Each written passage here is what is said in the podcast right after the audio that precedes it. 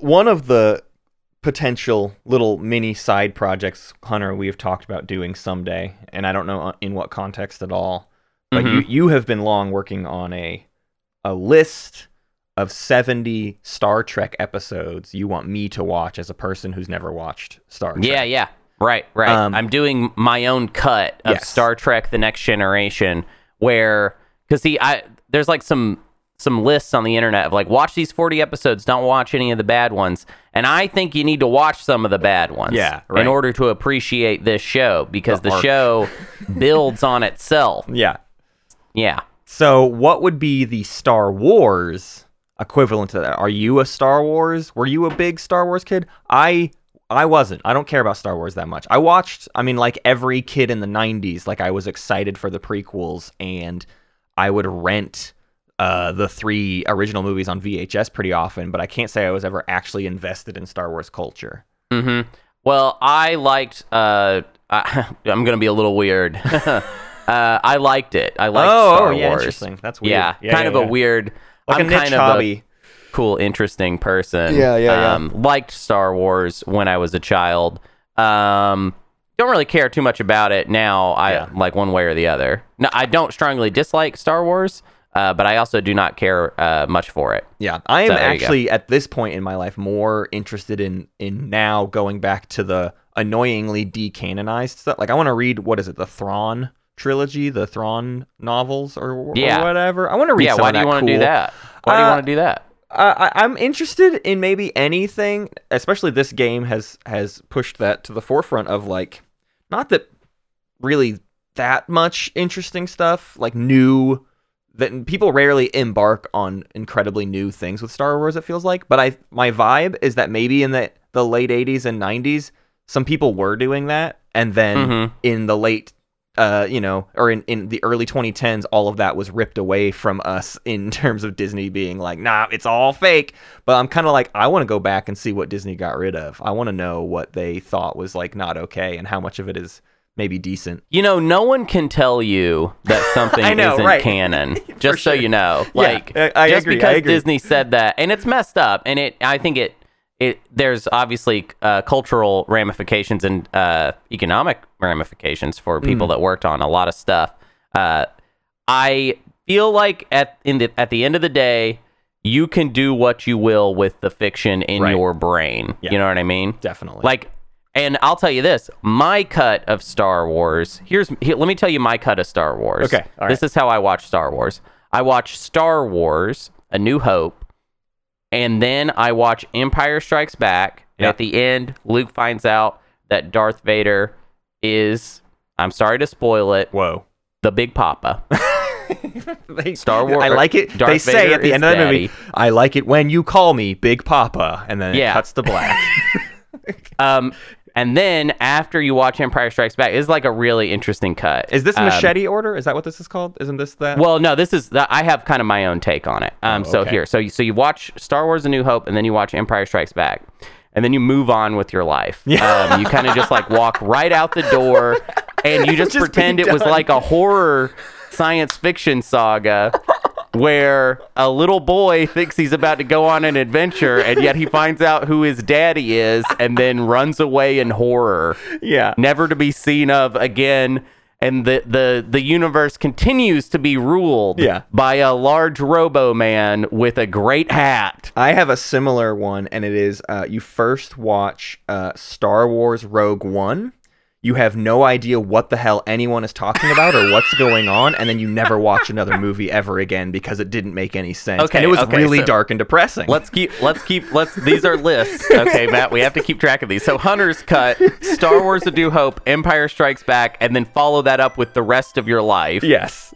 yeah and then your cut of star wars is just rogue one Yeah. Yeah. And and not and don't enjoy it. Like it's, it's like there are people that really like Rogue One. and no but what I'm saying is, yeah, star what I, wars rogue one and no googling Let's go!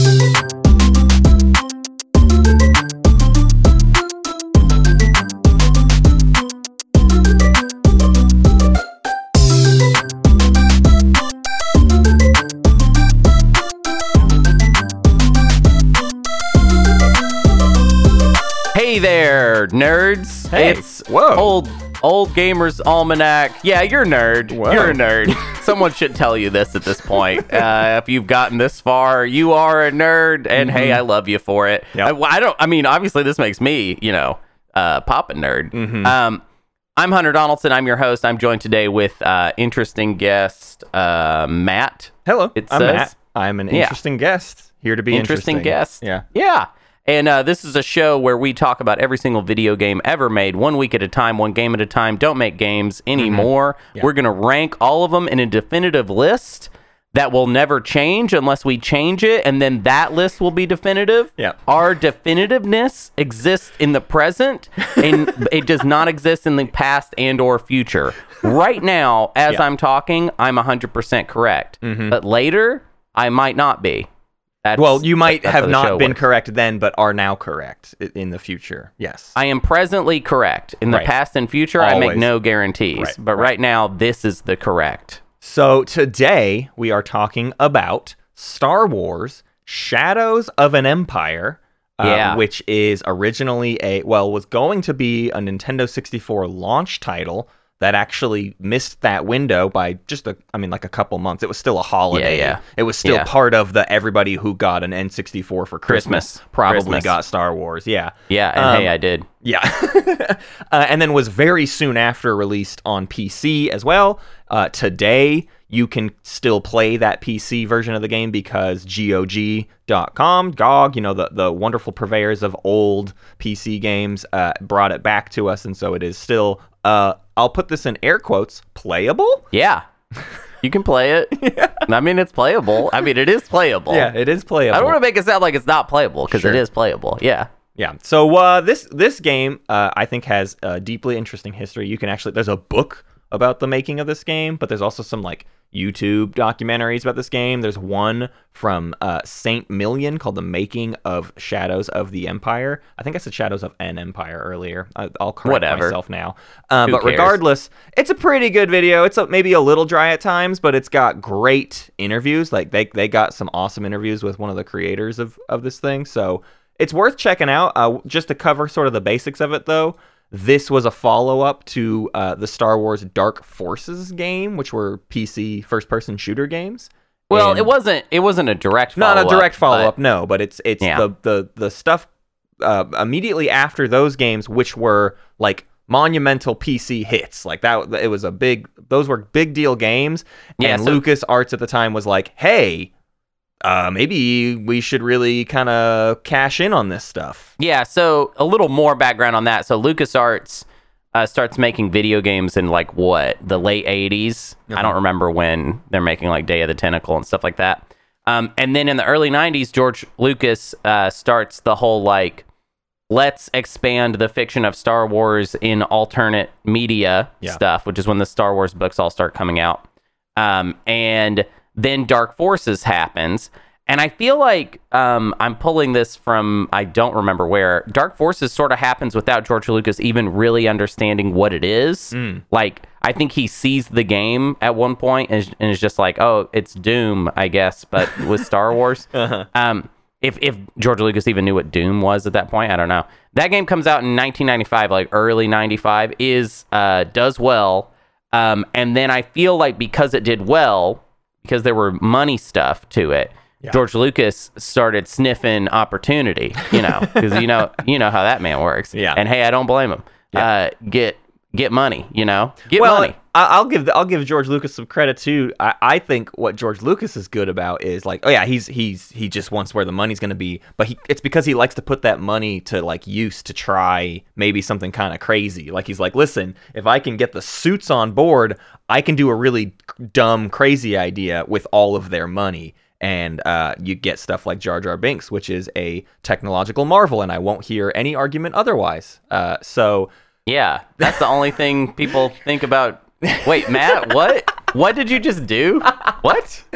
I just What are you won't. I- talking I, about? I'm I'm not a I'm a I'm a George Are you Lucas about to apologist. derail this podcast? Yeah, with Your man. very okay. All right, go ahead. No, what no, do you no, no. I don't- I Let's got hear your- nothing- no, no, no, no. You can't just say that Yeah, I and then can. just be like, "Let's move on." No, Anyways, I absolutely what do you mean can. by that? Let's move on. Uh, the George Lucas has the special edition and the prequels on the horizon. Uh, they were actually supposed to come out in '96 and '97, and then delays happened.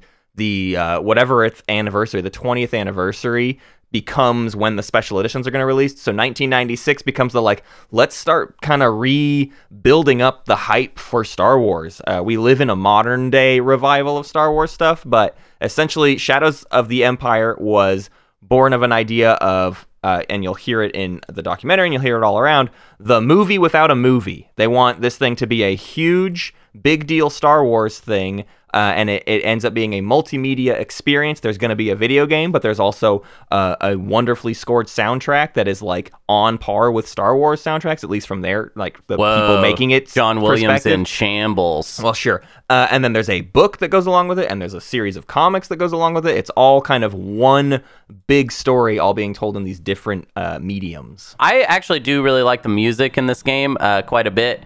Uh, there is this one kind of I I mean they do use a lot of John Williams music in Right. uh, it to be fair. So Joel McNeely uh, does some really good work here uh, on the soundtrack. There's some very I mean it, it really fits in well uh, with John Williams stuff. Um, with one with one piece in particular that like really gets stuck in my head, and it's the piece from the second level of the game, which is where you're uh, escaping Echo Base uh, from the beginning of Empire Strikes Back. Uh, it has this like kind of creepy Star Wars vibe to it. Sounds very close to something that is in uh, the the original score. Um, but I, I really like it. It's good. The music is good. Yeah, I mean they were put they were literally putting everything they could behind this game. This this was intended as a big thing, um, but also like we noted earlier, it was it was coming out from the N64, but it was delayed because the team uh, was biting off maybe more than they could chew, or maybe someone was telling them to to bite off more than they said they could ever try to chew. uh, because the big thing you'll note about this game, if you ever can play it uh, or whatever, is it's like three or four video games in one big package. I mean, it it is like a huge kind of monumental project in terms of all of the systems in place. Uh, so, Hunter, can you kind of describe all of the various game modes? Yeah, so the so the way the game is structured is it is uh, there's a level select menu and then there are levels. Uh, the levels kind of have a mixtape feel in that, yeah, like Matt is alluding to, uh, the levels kind of go in a lot of different directions mechanically. There is uh, the first level, which actually was uh, really impressive to critics at the time, which is like a Hoth. Um, what are what are those things called? Those like Battle speeders they use. Battle speeders? I don't know. I, yeah, I don't know what they're called. Um, snow speeders. That's what they're called. Um, so it's this uh, level where you're flying in a snow speeder, uh, and it was very impressive to critics. Uh, people really liked it. It ended up uh, kind of becoming Rogue Squadron, a game that was probably much better received than this game Uh-huh. uh, that came out later uh, for the N64. Um, it's a really cool level. A lot of people, I think, mistakenly thought that the whole game would be really good because this level was really good. And then there's the rest of the game. Um, there's there's a racing level, which is uh, on the PC port, completely untenable. Uh, Right. I would say borderline broken, doesn't even make sense. Um, there are and that one should be noted is almost a precursor to uh, the pod racing game in terms of like Oh, the sure, I sort didn't of think about vibe that. of it. I, I mean, I think this game is a a sampler platter of all of the Star Wars games to come over the next decade or so. Yeah, especially games on the N64 Yeah. because it sounds like a lot of the tech in this game just got lent to these other teams at LucasArts. Right. So they could kind of build on top of it. Um, the primary, or I would say most most often mode, is a third person shooter mode with uh, very interesting uh, controls on the N64 and even more interesting controls on the PC. Very interesting kind I of control love the scheme. use of the word interesting in this. It's very good. Um, like it a lot. Yeah. Uh, there is a turret section where you sit in a turret and shoot at stuff. We don't really have to talk about that one very much. Uh-huh. Um, I hate it. It's like Uh, the on and then there is, I think, I think another flying level Yeah. where you are flying a Millennium Falcon type ship, and it's a little more like um, I would describe it more like Star Fox. Whenever Yeah. you can just go wherever you want during a boss battle or right. whatever. Yeah, Sort that, of like that whole level is on rails shooter turret thing, and then it immediately feeds into the like yeah a star a Star Fox boss uh, battle flight, which is kind of also how the snow speeder level is. Those two are similar mechanically, but one is way out in open space, the other is on the planet. So yeah, this hits a lot of gameplay modes, and they developed this game very quickly, which means and to the to the designer's own admission, they did not get to invest nearly as much into any of the individual games as they would have liked to. And you you can kind of feel it where it's like, wow, it's amazing that they're coming up with all these things, but none of them got the care and attention to like really make them feel uh uh like I don't I don't want to say balanced, but like very methodical. Um, there there's stuff in it where it's just sort of like, well, we're just gonna have to live with that being uh, either buggy or weird to maneuver or whatever. Yeah, what do you feel like is is really buggy about the game? I I think that there's like a, a, a certain level of it. The train level is one that I think really speaks to me in in this regard, where it's like the train level is incredibly long. You you are eh, but, like and technically impressive, especially for the time. Like the idea that you're on this sort of like moving platform and you're like jumping between another platform on an adjacent uh, train track or whatever. But the control scheme doesn't always uh match with what it's asking you to do there's a lot there's like a very weird floatiness in that level where you're like if you jump while you're going like around a curve you you like hov- like you jump with the curve not with the train kind of thing and like Mhm. little stuff like that little mechanical fine tunings that didn't get time to like actually fix or make maybe the way they intended. They just sort of had to live with like, well, and this part's really floaty and weird. Oh well. The sand level is another one where Hunter, you described it as um, moon shoes, or what? What did you say? You got floaty shoes on during a, Um, a big chunk of that level.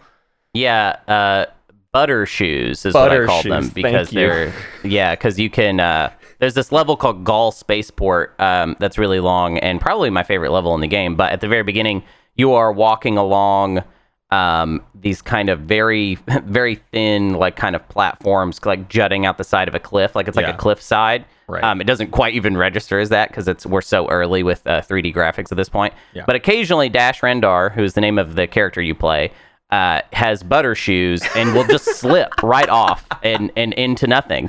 And I remember this being true on the N64 version of the game. Um, In the most- most recent playthrough, I was playing on the PC. Um, and yeah, it he just he just gets excited, and his shoes are made of butter, so he will slip off into nothing. Yeah. Um, very like very cool level though. It's just like there's a lot of stuff you have to deal with in the Right. I mean, like for me, I think I have a different perspective on this than Matt, which is that this this game is superseded by like a bunch of Star Wars games that come afterwards. Yes. Like it does nothing better Right. than anything that comes later. Right. Like in no way. But it is amazing to me that it was able to do so many different things Yep. and be like kind of a first I, I for think that. the design practice of it, like it is a well designed and like in c- conceptualized game. They had amazing big ideas, and they just were not given the time to make them all as good as they as that team could have. And you can see that they could have. They just literally didn't have the time to do it. Is is I think definitely how, I- the, how it feels. I think of it more. I don't think of it as like uh they should have had more time so that the game could have been better. I think of it as this game walked so so many other Star Wars games Yeah. afterwards could run. totally. And yeah, and e- as a kid, the reason this game kind of lives in my memory is because it blew my mind several different ways Yeah. as I was playing it because of the mixtape nature of it hmm and then had like it felt like there was no real reason to go back to it because of course if you liked this game then all you had to do was wait a couple years Yeah. and they handed you a much better version of that single idea Yeah. but i think there's something special about a game that puts so much spaghetti on the wall right. That everyone else for the next five years is just kind of picking through it and being like, you know, this level could have been a whole game. Yep. How about we just focus on that? And going forward with Star Wars games in general, they they all become very focused as far as what aspect of the Star Wars universe they want to adapt. They never do this again. They never are just like, let me try and deliver you an entire Star Wars movie, you know, whole hog. Right. They never. They're just Yeah. like, nah, this is the flying one. Here's the racing one. Here's the Jedi one where you have a lightsaber. Mm-hmm. Like, it stays so focused going forward. Even when they do just the like sort of generic like here is the Phantom Menace video game, that Right. game doesn't have the same vibe of like let's kind of hit every style of action that Star Wars has, right? There's like the, like that that's what this game is accomplishing is this Yeah. idea of like well there's space flight stuff, there's like on planets chase scenes, there's there's battles with bounty hunters and lightsabers and guns and all that like the the Star Well, Wars Well, that's the one thing. That's the Doesn't one have thing they- lightsaber. There is no lightsaber Sure. in Shadows of the Empire, which uh, maybe that's the one thing they left on the table. Yeah. Um, but I I think too, from a plot perspective, the story of this game is actually, I think, really interesting and really good as well in terms of trying to be a part of Star Wars canon without interfering with the movies in any like significant way although what's hilarious is like this game comes out and then a year later the special editions come out the you know the the kind of remasters of the original three movies and they kind of throw some of it like at least what there's like one instance where Dash's ship is in the movie and you and you can be like oh wait I, I played the game and that's that guy and so this is all Right. connected and it all actually makes sense Yeah, yeah. They put it's in A New Hope. There is a wide shot of uh, it's on. It's in the Tatooine part towards the beginning of the movie. I think it's a wide shot of Mos Eisley, but I could be. I mean, I don't. I don't really remember. Sure. But uh, actually, it's got to be Mos Eisley because I think that's the only sh- uh, city they go to. But it's a wide shot of the city, and you see in the background Dash Rendar's ship. Yeah. just like kind of hanging out, I- I leaving feel or like something. this is at a time where for m- this is me getting very very personal with it the thing i don't like about star wars in the modern day in 2022 is how constantly self-referential it is and like even Yeah, their biggest right. budget movies are just like "Mm, remember c3po oh wee yay! Like oh luke remember him again? But like at this era when it's like we're opening up to an expanded universe it's still novel and cute when it's like oh and han solo's gonna show up for just a minute and then we're gonna like do our own but like it kind of intersecting with the main plot is still cool and i think it's done in a way where it's still deeply focused on the the story it's telling in its own moment and just letting it brush adjacent to it. Um i, I think that stuff is cool because this is telling the story of this this evil guy who's trying to basically undercut Darth Vader and and and like he wants to be uh the right hand man of the emperor uh and and like the the seedy underbelly of the the plots that are happening even within the bad guys storylines and Dash is like sort of a Han Solo like but he's really doing his own stuff too and at times working with Leia and Luke and uh, Han Solo and I, I just think all that stuff is interesting in a way that I wanted to throw out a, a random recommendation even though I do not engage with nearly enough Star Wars media to recommend this but something closer to modern day that I think has a similar vibe that I enjoyed was a book called Star Wars from a certain point of view and it's a collection of short stories that are all it is the plot of New Hope, but told from like D tier, like non referenced characters, the made up characters mostly, but it's just like, what if we told the exact plot of A New Hope, but from all of the people sort of surrounding the main events instead of from the main characters themselves? And that vibe is pretty cool and something I feel like is happening in this game as well. Yeah. Um, yeah, I've also heard of that book. I've never read it though. Um, but I like that back in the day they used to try to make Star Wars feel big. Yeah. I felt like there was just a general bigness to um, like the what they were going for. And maybe maybe Star Wars has lost that a little bit. Um, the world of Star Wars maybe feels really small because we're always referencing back to a very small pool of characters, whereas you know, A New Hope has like a random reference to an N64 game in it. Right. You know, like Right. that's that's kind of a weird a weird pull. I don't know that we would I I just feel like the the brand, the IP is so focused mm-hmm. now in a way that in the 90s it felt like it it didn't really have a focus. It was kind of just like just go out and Yeah. make whatever you want. Right. It, it if anything it's sort of like it's sort of like franchising in the sense of like a McDonald's might well wait no it's not like a McDonald's it's like it's like I'm let's say I have some science fiction story that I think is great. Maybe it can live as a Star Wars story, but would not make it on its own as Right. its own thing. So we just slap Star Wars on it, and then I do whatever I want, which I, I think was kind of the philosophy of a lot of the the writers in the expanded universe era. Right. Yeah. Anything that doesn't explicitly have a Jedi, I think, is could have been any sci-fi setting, and they like basically anything with bounty hunters or whatever is like, well, I mean, this is just any.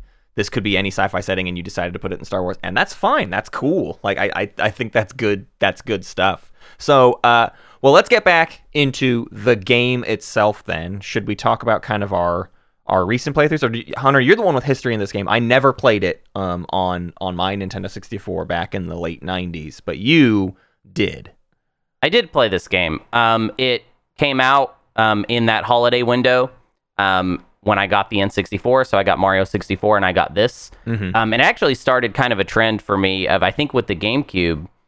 Uh, I got Luigi's Mansion and Rogue Squadron 2.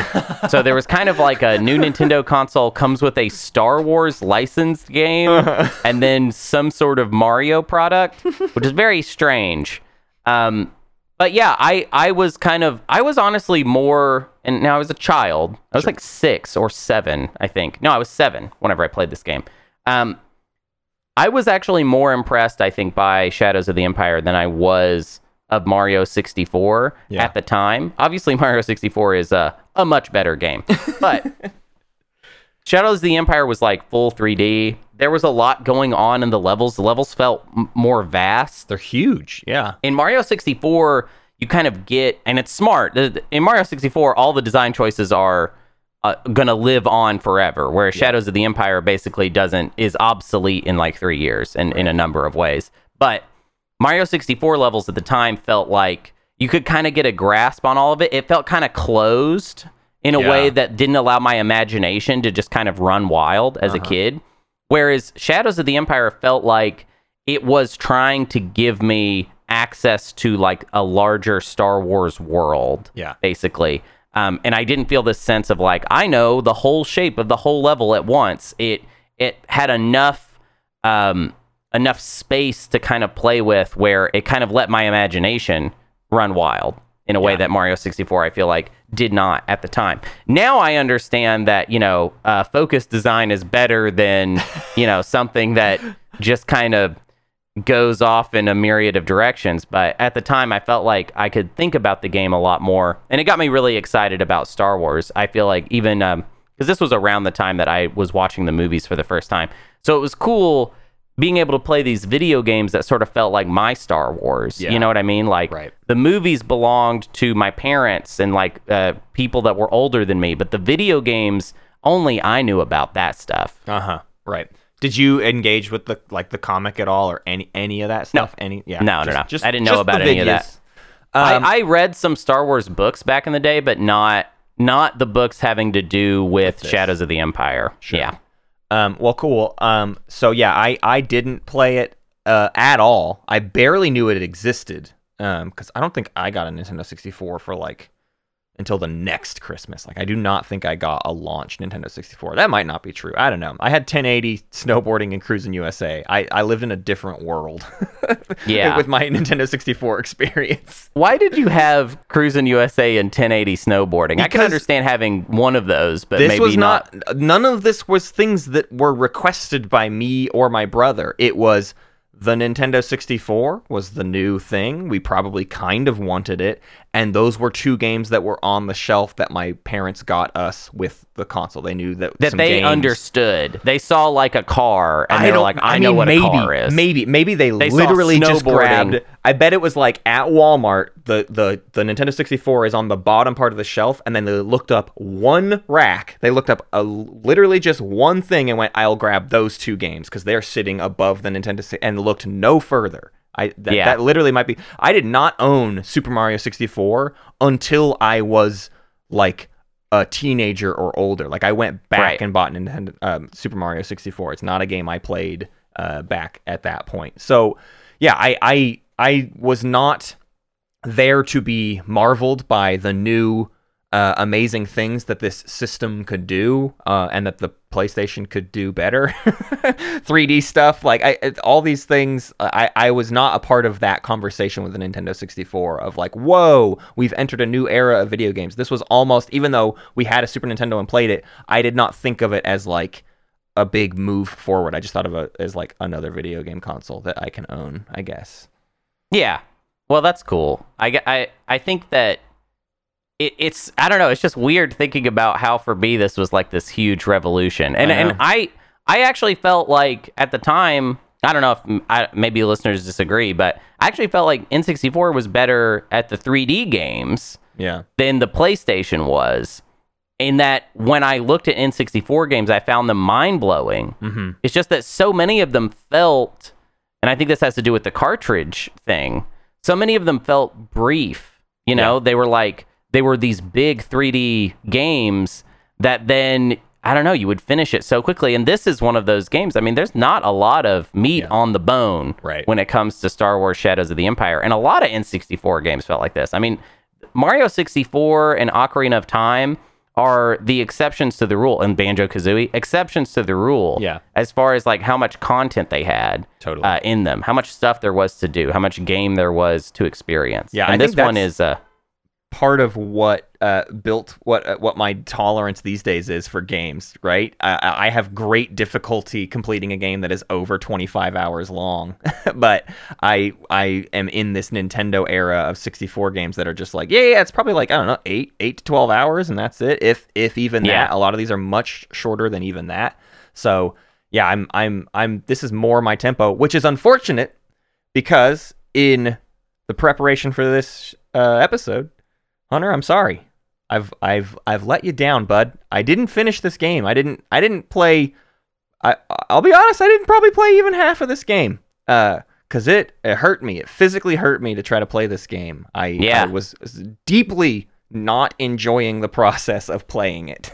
right. Yeah. You just, you kind of bounced off it for, I mean, I, well, I mean, I'm sure there are many reasons you bounced off it. I, I, I feel like it's early 3D. Mhm. That makes sense that you wouldn't like that. But let's talk about the control scheme. Yeah. So okay, uh, Hunter, you you streamed this whole game and you did it with the PC setup because the control screen is uh, is is crazy. Uh, in the flying levels, your mouse is sort of like your joystick. It's like a yaw controller, like but like literally any subtle movement takes your ship. Like you really would have to crank the sensitivity way down to prohibit yourself from like doing any sort of crazy thing. And I don't even know that you have that level of control with this thing. Uh, and then it's just like keyboard buttons that there's not really a specific way to remember them. You have you have the ability to pull up a menu that just shows you what they are. But the big thing is between each of the game modes, the control schemes can kind of change uh, drastically. And and what was you know the button to fire is now like a different thing entirely or whatever. Yeah, so on the PC port, the way it works is you have your it's a mouse and keyboard setup. Except for the mouse is the mouse and keyboard sort of have a lot of redundancies between them. So the control scheme I ended up settling on was for certain things I would use mouse and keyboard. Yeah. For other things I would use only keyboard Right.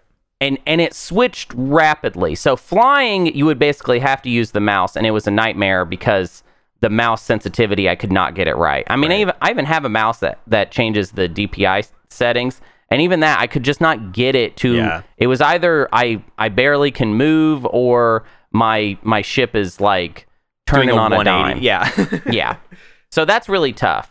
Um, in in general, the sensitivity just ended up being um, a problem that I was really never ever able to solve. So the flying missions were very very difficult, especially the last one because there is um, in the final mission there is sort of a simulation of the Death Star trench run. It's not a Death Star, but it's sort it's basically playing off of that. Yeah. So you're in a tight space and you have to fly very precisely.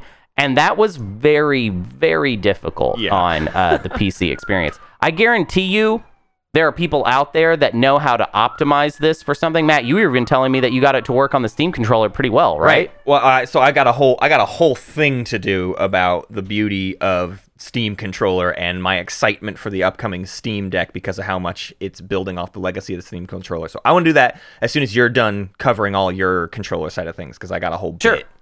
Um, so uh, the other part that's like really tricky, right, is when Dash is on foot.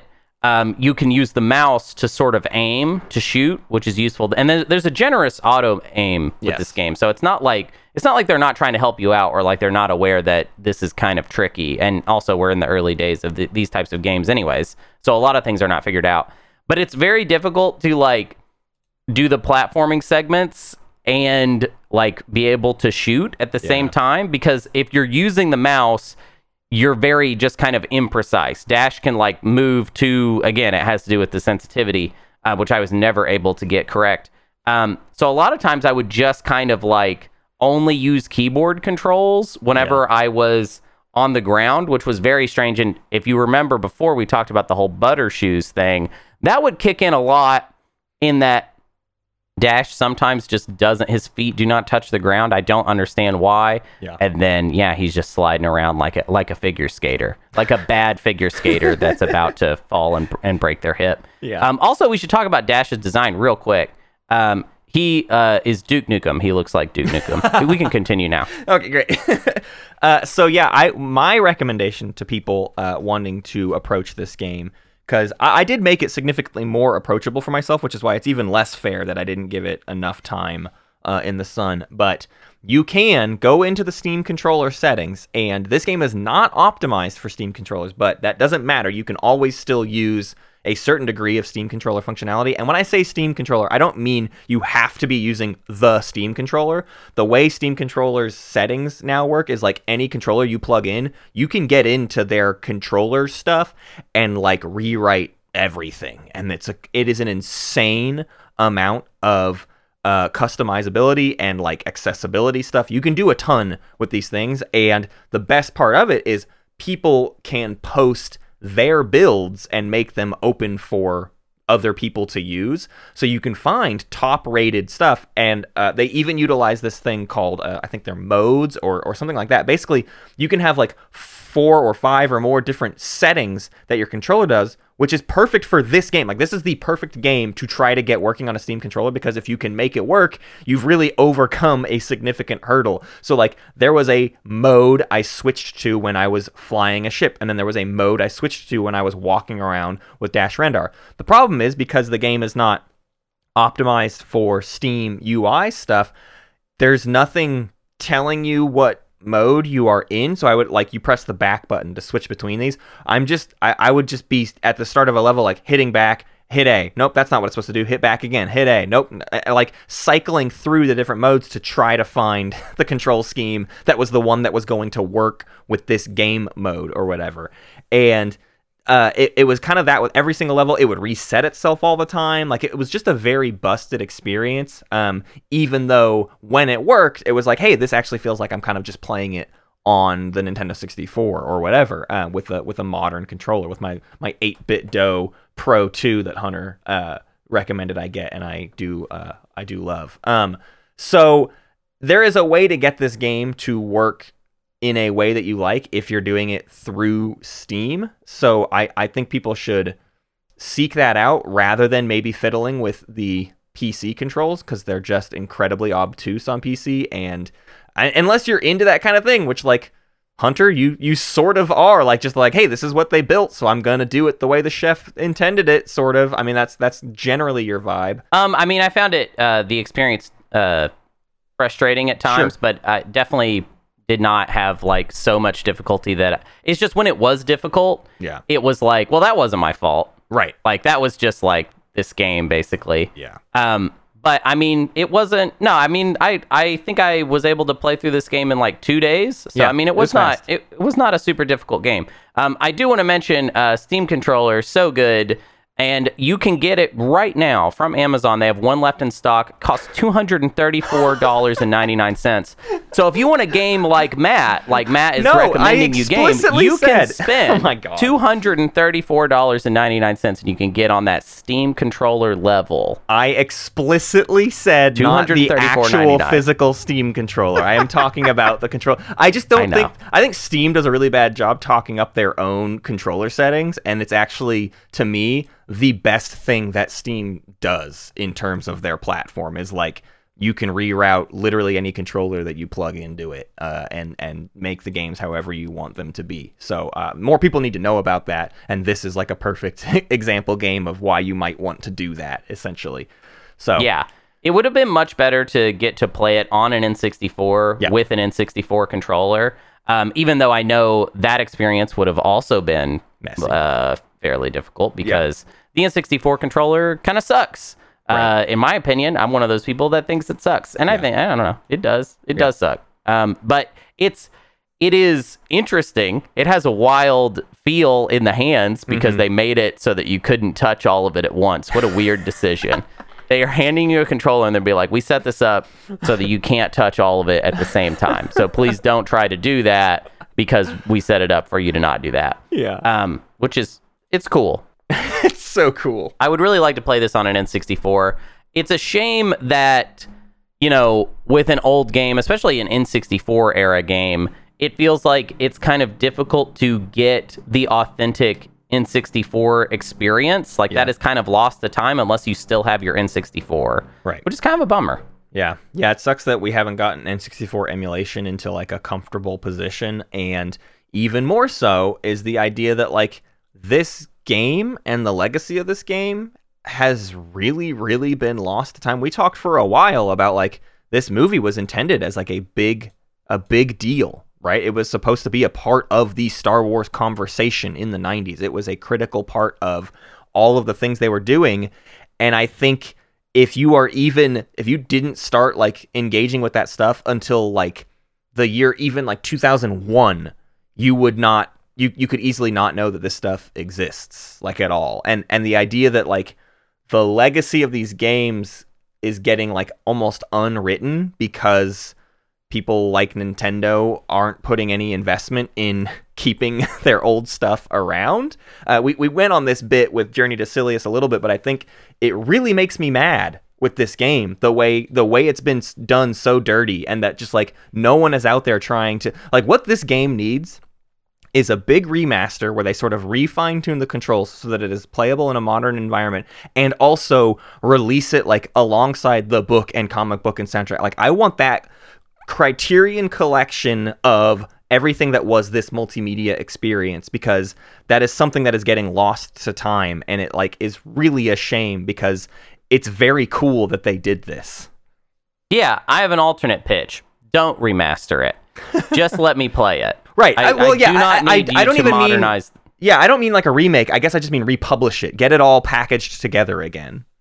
Yeah, I don't know that I care about anything except for the game though. I did not particularly like the story of this game. It didn't really like resonate me with me at all, uh, especially even in replaying it. I just I, don't I don't care. Yeah. Um let me play weird N64 games, get the emulation figured out, Yeah. and give me an N64 controller to play with and I'll happily pay you, I don't know, money for that privilege. I would like to own the game and I would like it to feel as close as possible Yeah. to the N64 and I want to play it with an N64 controller and I want that to cost a reasonable amount of money. Yeah. I think that's all that's not I feel That's like not that's not too much crazy to ask. Yeah. That's not a crazy thing to ask Yeah. for. You do not need to take the extra time to like I don't know, polish it cuz especially with this game, Right. I think it is it's useful seeing that like this is how people thought, you know, 3D games should feel at the time. You know, later things get more polished. Yeah. But sometimes it's fun to play the kind of rough initial version of Totally. something. And I feel like that's what Shadows of the Empire is for like a number of uh, Star Wars games to follow and a number of 3D games to follow. I mean, like I said, it's a a, majority of this game is a third person shooter, which is a style of game that isn't a big deal at the time. Yeah. You know, eventually thir- the third person shooter has its day in the sun, but at this point, it's kind of just like this weird thing that every time someone does one, they feel weird and never nothing is quite figured out. On the N64, it wasn't even possible, I think, for a third person shooter to feel good because you didn't have two sticks. Yeah. You didn't. You, there was no way To control for that. your camera to to really work good. Yeah. And yeah. I think you that that experience is what should be preserved is playing a third person shooter and your camera sucks. That's what I want.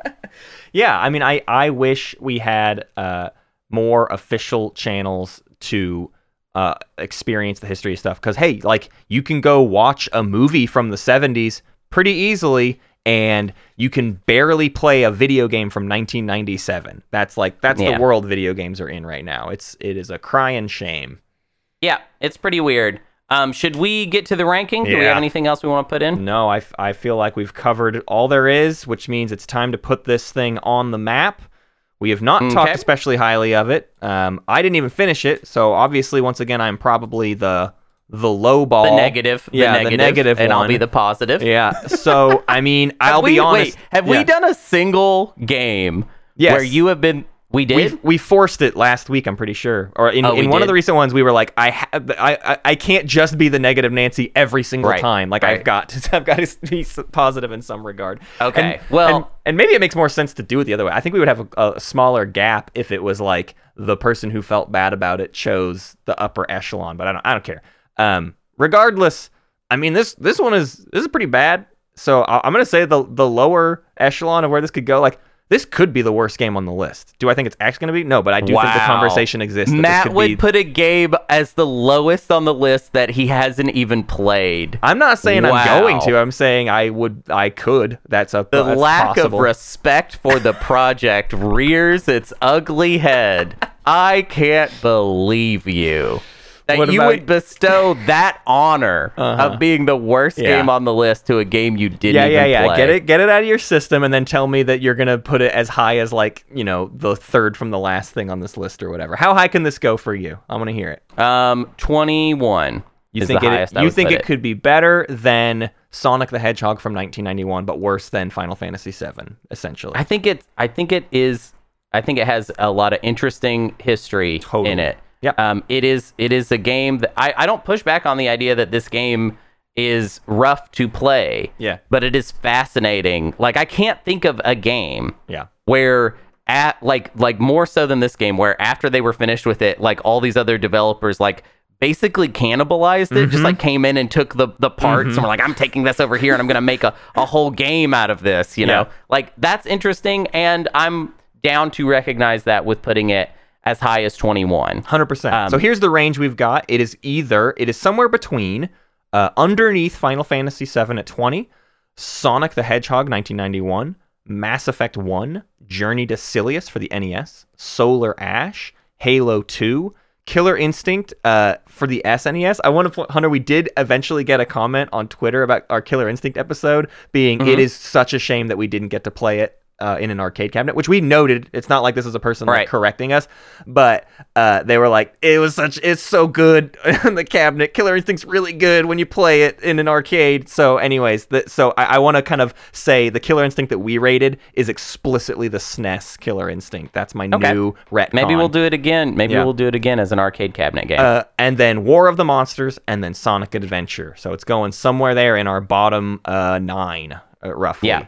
So yeah all right let's start with sonic adventure versus star wars shadows Yeah. of the empire Okay, I said it could go as low as this stuff, but it's it's definitely not because Sonic Adventure uh, made you actively angry with the direction of the project and everything, and I one thousand percent. I never get angry. Yeah, I'm never exactly. angry on this show. Right. Yeah. it has to be stated how big of a deal that is, and uh, to your to the credit of what you were just saying a second ago, like I.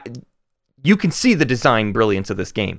I can't say that I see the design brilliance of Sonic Adventure. I don't know that it's there under the hood. There's some cool stuff in it, but like Star Wars led to so many great things. It is obviously better than Sonic Adventure. So I will already concede. There's no way I would put Star Wars. Also, at you didn't play list. Star Wars Shadows of the Empire. Well, so I still am here. should- I have to be a part of this ranking somehow. So we're tra- Right. you're tra- Hunter. You're trapped in here with me. I'm sorry. I know. Welcome I to the it. cage match. I get it. Um, so next is War of the Monsters. Uh, this is, I think, tricky because I don't, I didn't really play this game, and you didn't really play the game today. So this Yeah. is, Yeah, this do- is tough. Um, I mean, I played. I, I'll, I'll say this though. I, I, I played enough War of the Monsters for you. Uh-huh. that is. Whereas I, I- don't I- know if you played enough Shadows of the Empire for me. Sure, I'll, I'll. I'll do it this way. Uh, I I played War of the Monsters in the day when it was made, when it was released. There's Yeah. nothing impressive about it. There's nothing technically or anything impressive about it even then. And the idea Yeah. that Shadows of an Empire as a effectively N64 launch title had some impressive qualities clearly makes it a a for its time and for its technological uh, limitations was still an achievement whereas War of the Monsters I don't think is any sort of notable achievement of any system. Yeah, Shadows of the Empire blew somebody's mind. Right. whereas War of the Monsters blew zero minds, even at the time. Yeah. Um, okay. Killer Instinct versus uh, Killer Instinct Super NES version versus Star Wars Shadows of the Empire. Yeah. Um, I don't know. This is hard. I don't really know Uh, what hey, guess what? this. Do do do do do do do.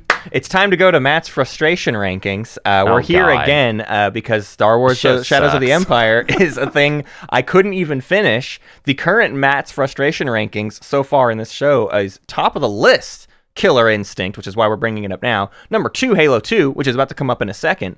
Jet Set Radio, which is a game I love, so it's weird that it's on my frustration rankings, and just show goes to show you just because I'm frustrated with a game, don't mean I don't think it's good. And then Mass Effect, uh, Shadows of the Empire needs to go on this list. It needs to go in the top Yeah. five of my frustration rankings. Mhm. Um, Killer Instinct actually does my body uh, problems. It it messes with the chemical balance of the things inside my body. Physical And- harm. yeah, physical harm to me. It's possibly caused damage in the brain. Yes, uh, basically. Star Wars Shadows of the Empire, not that, just don't care enough about Star Wars to continue it and was so fiddly and if anything too that fiddliness was not how it was originally built. Like we're talking about a thing that was kind of thrown together for PC 9 months after it was released for N64 and then forgotten to time and GOG revived it and tried to make it playable on modern systems. I don't even know how much of what we what you and I Hunter played is similar to what you would have played on PC in 1998. You know what I mean? Like it's or in Yeah. 1997. It's hard to know how much is lost to the like conversion of making it work on Windows, you know, 10 or 11 versus Windows 95. Um, yeah. so the frustration is purely uh, mechanical and not something that like hurts me and and my soul. Uh, and number two on the list, Halo 2's frustration comes from a place of I think that this is bad level design and it is boring and uh, upsets me. So I would put uh, Shadows of the Empire third on my frustration ranking list. Uh, it is more frustrating than Jet Set Radio uh, to me, um, but that is not explicitly a knock against the quality of the game. But uh, Jet Set Radio is another game that I actually did not on the recent playthrough finish all of. So they, they, they share that quality. I was gonna I was gonna let this kind of pass without asking this follow up. Sure. But it's come up so many times now, and you just did a uh, a segment on it.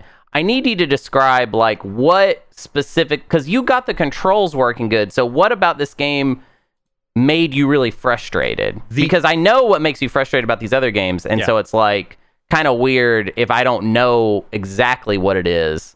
I If not the controls, because I didn't like the I didn't like the movement in the butter shoes was tough. Well, so I am separating the control scheme from the physics of the game. So the butter shoes, I would not call the controls. The butter shoes are like Yeah, something right. else happening. So I got the controls working. I could fly the ship kind of okay, pretty pretty fine, but the walking around was still it felt like I was um putting myself up against the system rather than just getting to play the game. It felt like I was constantly fiddling with the settings of my controls to make sure they were doing what they were supposed to do, and then the butter shoes would kick in. And I, I mean, nothing nothing really gets at me faster than when um I die for an inexplicable thing that wasn't like my fault. Um, actually, that's not true. When it's explicitly my fault, that's what gets me the most mad because then it's like you're not good enough and you failed.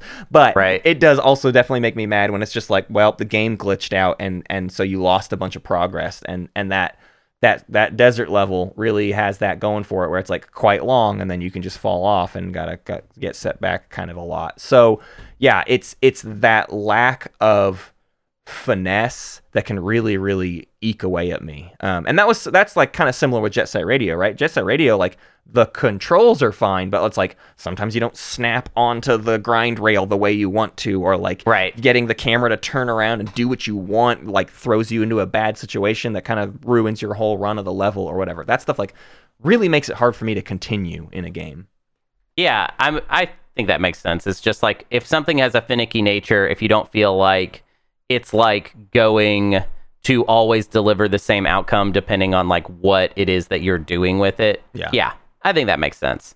Um, okay, let's get back to the to the ranking conversation. Um, what do we think?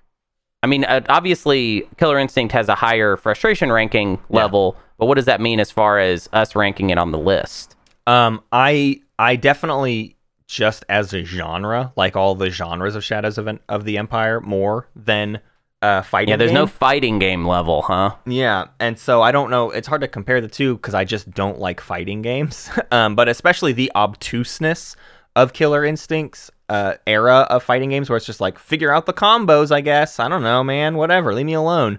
Um, is not the same as the fiddliness of Shadows of an Empire, and the vision of Shadows of an Empire, I think, is more noteworthy and important uh, than Killer Instincts. Killer Instinct is just sort of like another iteration of fighting game design, whereas Star Wars Shadows of the Empire, like you said earlier, has this scale to it. This like this is a big like it's all of these things in once, and it's I don't know, it just feels bombastic in a way that I appreciate. Okay.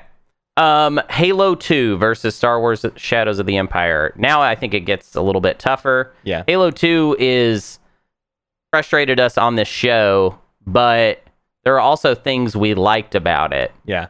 that are distinct as far as like the multiplayer Mm-hmm. and uh, the times that we had with our friends back in the day. Yeah. Also, it ha- it casts a long shadow, so like it's not like one has a legacy and one doesn't. Sure. We played both. We both played Halo Two, Yeah. which is a that's a big boon for it.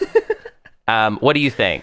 Um, yeah, I I think that there's e- even though Halo 2 often makes me actively angry, um, that sense of scale is on a really similar page. Actually, I would say like Halo 2 is trying to take the the like oh whoa we had lightning in a bottle with Halo, let's ramp it up and make this like a big deal. It was super super bombastic, like kind of as much as I would say Star Wars Shadows of the Empire wanted to be. Um, Halo 2 is not like ushering in a new console generation, but it did have, you know, Xbox Live kind of under its belt in terms of uh, new things it was bringing about to the industry. Matchmaking was a was a huge deal.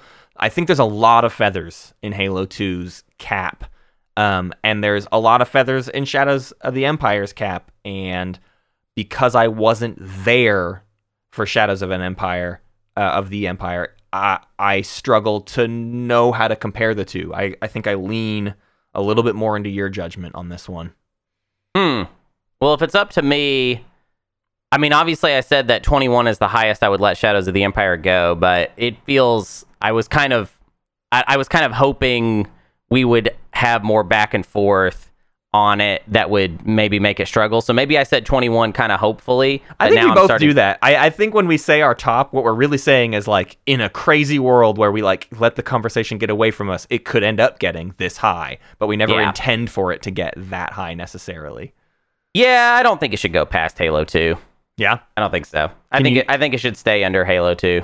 Okay. Can you I- can you give me like a, a, a final take on that? Like a big uh, uh, the the reason, the nail in its coffin. Um, I think like it's it's an interesting game, and I would recommend that uh, people check it out if you are not going to be put off by Yeah. the jankiness of it. If you're just interested in video game history, But the problem is that if I'm making a historical argument for something, then Halo 2 has more historical points. Like Uh-huh. if it had made it past Halo 2, it could have made it past Solar Ash, Yeah. past Journey to Silius, Sure. and then we would have a similar problem with Mass Effect, right? Yes, right. But the fact that there always is like kind of an angle on a game like this, Mm-hmm. like because you can't make an argument that like all aspects of it are interesting, right? If you're specifically emphasizing one part and then you run up against something where, oh, you're kind of in a similar arena there, Yeah. I feel like it's hard to justify it going forward. Yeah, I I think this works, and if anything, too, it gives the opportunity for much like Halo 2's follow. You know, Halo 3 we we ranked way too high. There's some Star Wars games that can can get way up there. You know, this is the this is the the uh, genesis of those ideas, but. Uh, Star Wars climbs plenty higher with later iterations, and I think that's kind of the vibe we, we have with Halo 2. I would love to see some Star Wars games maybe get higher than Halo 3. I don't know. We'll see. We'll see. I don't really care about. I mean, do you like Star Wars games or something? What the? What are you talking about? I'm just saying what Rogue Star Squadron's Wars game is it that you want in the top ten? I, oh, I'm not saying top 10. I don't think by the time we get there. I mean, Halo 3, by the time we do another Star Wars game, Halo 3 is going to be like 35th or something. Yeah, I, I, I mean, I don't know about that, but what what Star Wars game, Matt, would you put in the top ten? Like, what are you talking about when you say that? no, that? I don't I don't I can't say I specifically have a game in mind. I don't I, I don't have a long history with Star Wars games. Man, that Phantom Menace game, super good, huh? Yeah, let's put that one in the top 10. Yeah. Okay. Uh, the Phantom Menace movie game. No, it's a joke. That's a joke for you. It's not a joke. It's It not a a joke. joke. It feels like it feels like you're feels like you're disrespecting the list. I feel like the list is disrespected. I feel like you you're you're not taking the list seriously. And I know a show, game that could be to top it- 10. One of the KOTORs could get up there. Who knows? Maybe. Those yeah. are those are some important games. You- have you ever have you ever played those? Uh, Those are I have, good. I've played mm, an insignificant chunk of KOTOR 1. All right. Yeah. Yeah. All right. But hey, I like BioWare. It's just one I've never I've never had a reason to to stick with it necessarily, but I've never dis I've never stopped playing it because I didn't like it. I'll say that much. It's just one of Hmm. those games that I forgot about and the other things started to happen. So I don't know. KOTOR is tough because it kind of it does maybe it doesn't feel so good. I, I wonder if that'll be an episode if we when we Well, get there's that KOTOR KOTOR. remaster coming out, right? There there's that team working on like a new uh, version Oh, yeah. or something. Yeah, I don't even probably know- do that. I don't even know what that is. Um, the it's like a remake or something. Yeah. Um, I don't know anything about it though. It, it I feel like it's gonna have to feel different in order Hmm. for it to break in the top 10 but we'll see i don't know i also don't like like it's kind of weird we like started this episode being like we both don't really care about star wars and now it feels like we're really talking about star wars like star wars really matters star wars uh sucks and star trek Yeah. forever Yeah, uh, yeah. is I always want I, I, always want Star Wars to win me over, and so far it never has. Uh, that's my take on Star Wars. A and Star Trek, I don't know, could win me over. I, I don't have any. probably won't I don't have an opinion. No, no, no, no, no. Star Trek. I don't have an opinion one way or another. I have not engaged with Star Trek in any sense. My dad. I grew up with Next Generation on in the background all the time. That's my experience with Star Trek. So I'm actually quite excited to experience Star Trek for effectively the very first time. Yeah, well, I'm excited to put all this work into this. Uh, I've been working on this cut of Star Trek TNG for over a year now, Mm-hmm. and I'm really excited uh, for you to check it out and bounce on like episode six because there are a lot of season one episodes that I am putting in the thing, And that's the I'm like, season. Matt, Matt's just not even gonna watch this. I don't even know who I'm doing this for. I'm like, put I have this like spreadsheet open, and I'm like, this is for no one. This Yeah. is literally for no one. It's for so your own if, mental exercise. if you want this, yeah. please email me. How how far along are you? How much like is it. left? I want to know when we get to start this project. Um, I'm in season five now. Out of Um, seven, ten. Out of seven seasons. Out of yeah, seven. Okay. seven So seasons. getting close. Okay, cool. I'm getting pretty close. Getting pretty close. I watched the the season five premiere just the other day. So like I just entered season five. okay. Um, okay. which is an interesting era of the show where it really starts firing on on all cylinders, and it'll be very difficult to kind of pare it down. Um, Yeah. My goal is to be around 70. It's not a hard cap at 70, But you were I trying definitely to do 10 would not episodes per season, basically. Well- rough- but that's changed, is what you're saying. Yeah.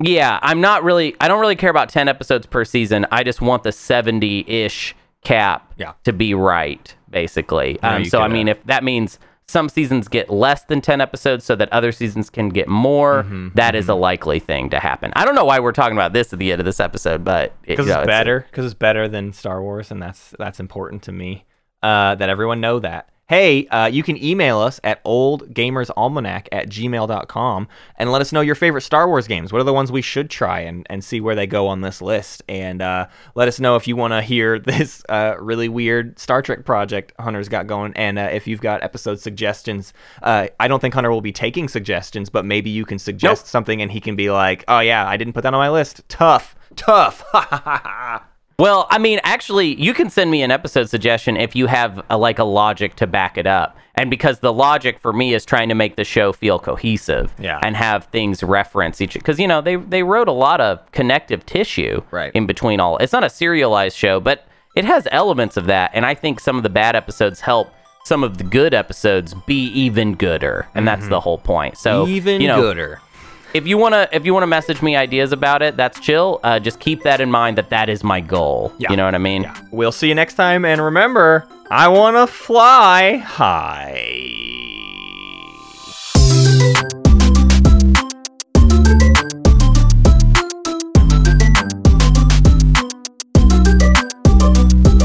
Thank y'all for listening to Old Gamer's Almanac. Produced by Hunter Donaldson and Matt Martins.